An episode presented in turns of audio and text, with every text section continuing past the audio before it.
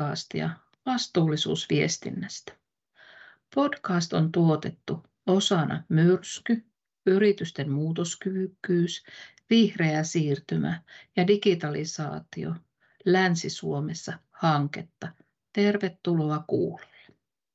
Tänään keskustellaan vastuullisuusviestinnän perustuksista ja meitä on täällä tänään 3 henkilöä keskustelemassa aiheesta. Minä olen Heidi Kolliander, projektipäällikkö Jyväskylän ammattikorkeakoulusta, ja Erica Svärd Jyväskylän ammattikorkeakoulusta. Hän on asiantuntijana Myrsky-projektissa muun muassa.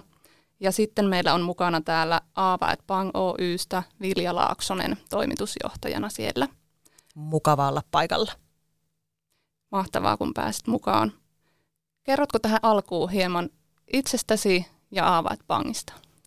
No, tämä on helppo kysymys tähän alkuun, eli mukava olla paikalla, Vilja Laaksonen, ja Aava&Bangilla toimin toimitusjohtajan nimikkeellä.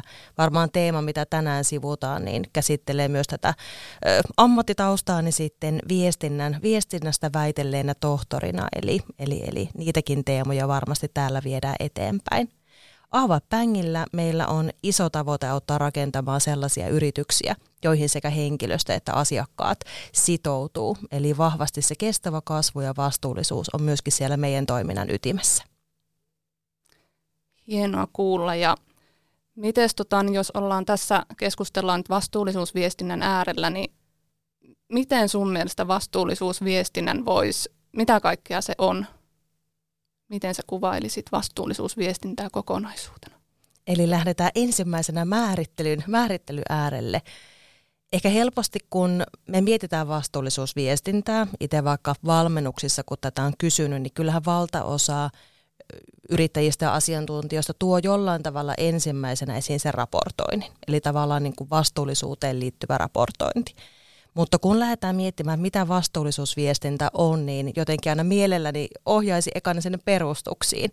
Eli me tunnistetaan, mitä se vastuullisuus meidän kontekstissa tarkoittaa, miten se määritellään, miten se kytkeytyy meidän strategiaan ja arvoihin, koska ei voida ajatella, että vastuullisuuden elementit on samat liiketoiminnasta riippumatta. Esimerkiksi meillä Aava&Bangilla meillä on vahvasti niin kuin henkilöstöintensiivinen ala, me ollaan viestintä- ja markkinointitoimisto, mikä tarkoittaa, että meidän vastuullisuuden kysymykset kytkeytyy vaikka erityisen vahvasti sinne sosiaalisen vastuun puolelle. Eli ensimmäisenä tunnistetaan, että mitkä teemat, miten määritettynä, miten kytkeytyy siihen liiketoimintaan. Ja sen jälkeen ollaan sen ehkä vastuullisuusviestinnän johtamisen, rakentamisen ja myöskin raportoinnin äärellä. Eli miten ne vastuullisuuden teemat aidosti näkyy arjessa, miten niistä puhutaan, miten niistä viestitään ja totta myös se, että miten niistä sitten raportoidaan esimerkiksi vuositasolla. Sä kivasti tuossa niin kun toit sen liiketoiminnan esille ja sitten strategian, eli sitä, mitä pitää ottaa huomioon ja rakennetaan niitä perustuksia. Mutta tässä sitten kun yritys lähtee ensimmäistä kertaa miettimään sitä vastuullisuusviestintää, niin sitten myös toisesta näkökulmasta niitä sudenkuoppia, että mitä sä niin kuin sanoisit, että mitä pitäisi varoa? Varmaan yhtä tärkeä aina tämäkin pohdinta nostaa esille, hyvä kysymys.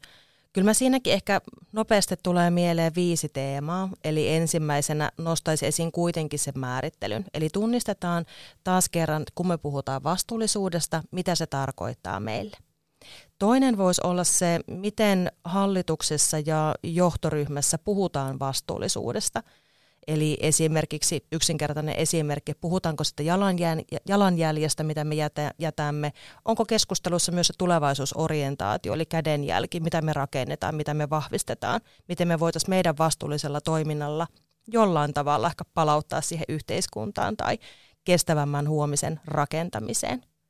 Kolmas teema lähtisi miettimään mahdollisena sudenkuoppana meidän osaamista, eli millaista osaamista meillä on vastuullisuusviestintään. Jos me halutaan sitä vahvistaa, niin millä keinoin, erityisesti ehkä hallituksen ja johtoryhmän näkökulmasta. 4. mahdollinen sudenkuoppa ehkä liittyisi sidosryhmien osallistamiseen, eli ollaanko me muistettu ottaa meille keskeiset sidosryhmät mukaan siihen vastuullisuustyöhön. Tunnistetaanko me vaikkapa se, että mitkä vastuullisuuden teemat on meidän asiakkaille keskeisiä, mitä he arvostaa, mitkä on niin kuin kriittisiä vaikka sen arvoketjun näkökulmasta. Sitten taas 5. teema olisi vahvemmin siellä ehkä viestinnän äärellä, eli miten me sitten muistettaisiin viestiä vastuullisuudesta muutoinkin kuin kerran vuodessa, kun mahdollinen raportti tehdään. Että kyllä sen pitäisi olla osa sitä ihan arjen, puhutaan sisäisestä viestinnästä ja siitä ulkoisesta viestinnästä. Sä kuvaat tässä nyt niin kuin sitä hallituksen roolia ja osaamista, ja jos me pohditaan niin kuin sen PK-yrityksen näkökulmasta, että kun kuitenkin siellä tehdään kädet savessa paljon sitä operatiivista työtä, niin miten sä näet sen niin kuin hallituksen roolin tavallaan tämmöisenä niin kuin yrityksen niin kuin keulakuvana, että se on ihan oikeasti siellä hallituksen agendalla ja jos sieltä sudenkuoppien näkökulmasta, että se saadaan jotain niin kuin vinkkejä siihen, että se oikeasti saadaan sinne hallituksen agendalle. Tai hallituksen tai johtoryhmä varmaan vähän riippuu aina sitten siitä, että millainen se PK-yrityksen arki on. Mutta vähintään niin, että jos miettii, mitkä strategiset tavoitteet sitten yrityksessä on määritetty, että miten vastuullisuus niissä näkyy, onko se niissä läpileikkaavana teemana vai onko se esimerkiksi oma kulmansa jollain tavalla. Ja kyllä mä lähtisin ihan tavoitteiden asettamiseen mittareiden kautta. Eli vaan toimintaa, jolle on asetettu tavoitteet ja mittarit, me voidaan oikeastaan seurata sitten sitä onnistumista. Ja tämän kauttahan sen pitäisi olla ihan niin kuin looginen osa, puhutaan vaikka sitten johdon vuosikelloa, mikä nostetaan esiin ja käydään samaan tapaan, kun me kurkataan, miten meillä menee myynnissä, taloudessa, tuotannossa, henkilöstöllä. Me myöskin pystyttäisiin arvioimaan, että missä me mennään vastuullisuusteeman osalta, painottaa niitä elementtejä, mitkä heidän liiketoimintansa näkökulmasta on niitä kriittisiä. Just mainitsit tuossa sen, että kun se hallitustyö ei välttämättä siellä PK-yrityksessä ole vielä niin systemaattista, niin juuri sen vuoksi halusinkin nostaa tätä hallituksen roolia, että kun siellä monesti niin kun otetaan sitä ensimmäistä ulkopuolista, riippumatonta hallituksen jäsentä, ja sitten meidän pitäisi tätä tämän päivän maailmaa, tänään puhutaan vastuullisuudesta, niin näitä haasteita, että konkretisoisitko vielä sitä osaamisen näkövinkkelistä, että pitäisikö meillä olla sitten siellä PK-yrityksen hallituksessa vahvemmin myös niitä vastuullisuusosaajia? Kyllä mun mielestä. Onko se sitten niin kuin oma osaamisalue tai teema, mitä voidaan vahvistaa varmaan sekä että. Ja tietysti ainahan voi lähteä myös siitä, että joihinkin teemoihin mietitään ulkopuolista asiantuntijaa, joka vierailee ja sparraa. Eli matalalla kynnyksellä mun mielestä pystyy lähtemään liikkeelle, jos sitä tahtoa on ottaa sitä osaamista vastaan. Ja mietin, että kun me kuitenkin tiedetään, että vastuullisuudella on iso merkitys siihen hyvinvointiin, kasvuun, yrityksen veto- ja pitovoimaan ja samaan aikaan se kiinnostaa rahoittajia, sijoittajia yhä enemmän, niin kyllä tämä on semmoinen teema, mikä tulevaisuudessa kuuluu olla siellä niin hallituksen kuin johdonkin agendalla. Juuri näin.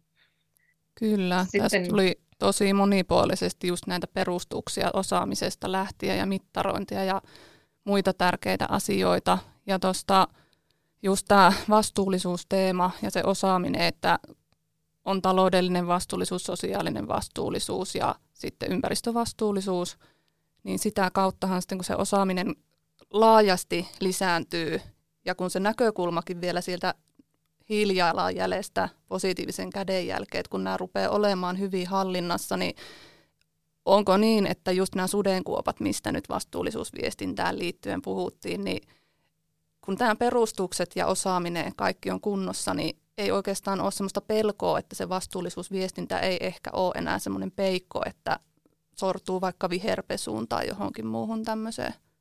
Kyllä varmasti näin. Ja ehkä tässä viime vuosina on ollut aika paljon muutoksia meidän yhteiskunnassa, markkinakentässä, niin ymmärrettävästi vastuullisuuteen liittyvät teemat ja siihen viestintään liittyvät teemat on noussut esiin vahvemmin, että mitä voidaan viestiä, millä tavalla voidaan viestiä. Ja ehkä ennen kaikkea maailman läpinäkyvämpi kuin aiemmin, mikä tarkoittaa, että tietoa on saatavilla. Eli lähtökohta on, että se viestintä on aina niin kuin aitoa, kumpuaa yrityksen aidosta arjesta. Se on rehellistä, se on läpinäkyvää. Ja ehkä näissä, jos tuntuu, että sitä kynnystä lähteä tarttumaan vastuullisuusviestinnän teemaan on, niin madaltaisi ihan sen kautta, että lähtökohtanahan on, mitä me tiedetään katsausten perusteella, että Suomessa vastuullisuuteen liittyvät teemat on jo aika hyvällä tasolla. Olennaista on nyt se, että miten niistä lähdetään raportoimaan, miten niitä lähdetään kehittämään. Jokainen siitä kohdasta, missä tällä hetkellä on. Ja ehkä ne pienen arjen askeleet on usein niitä, mitkä tuottaa kuitenkin sitä loppuviimein isoa vaikutusta arjessa.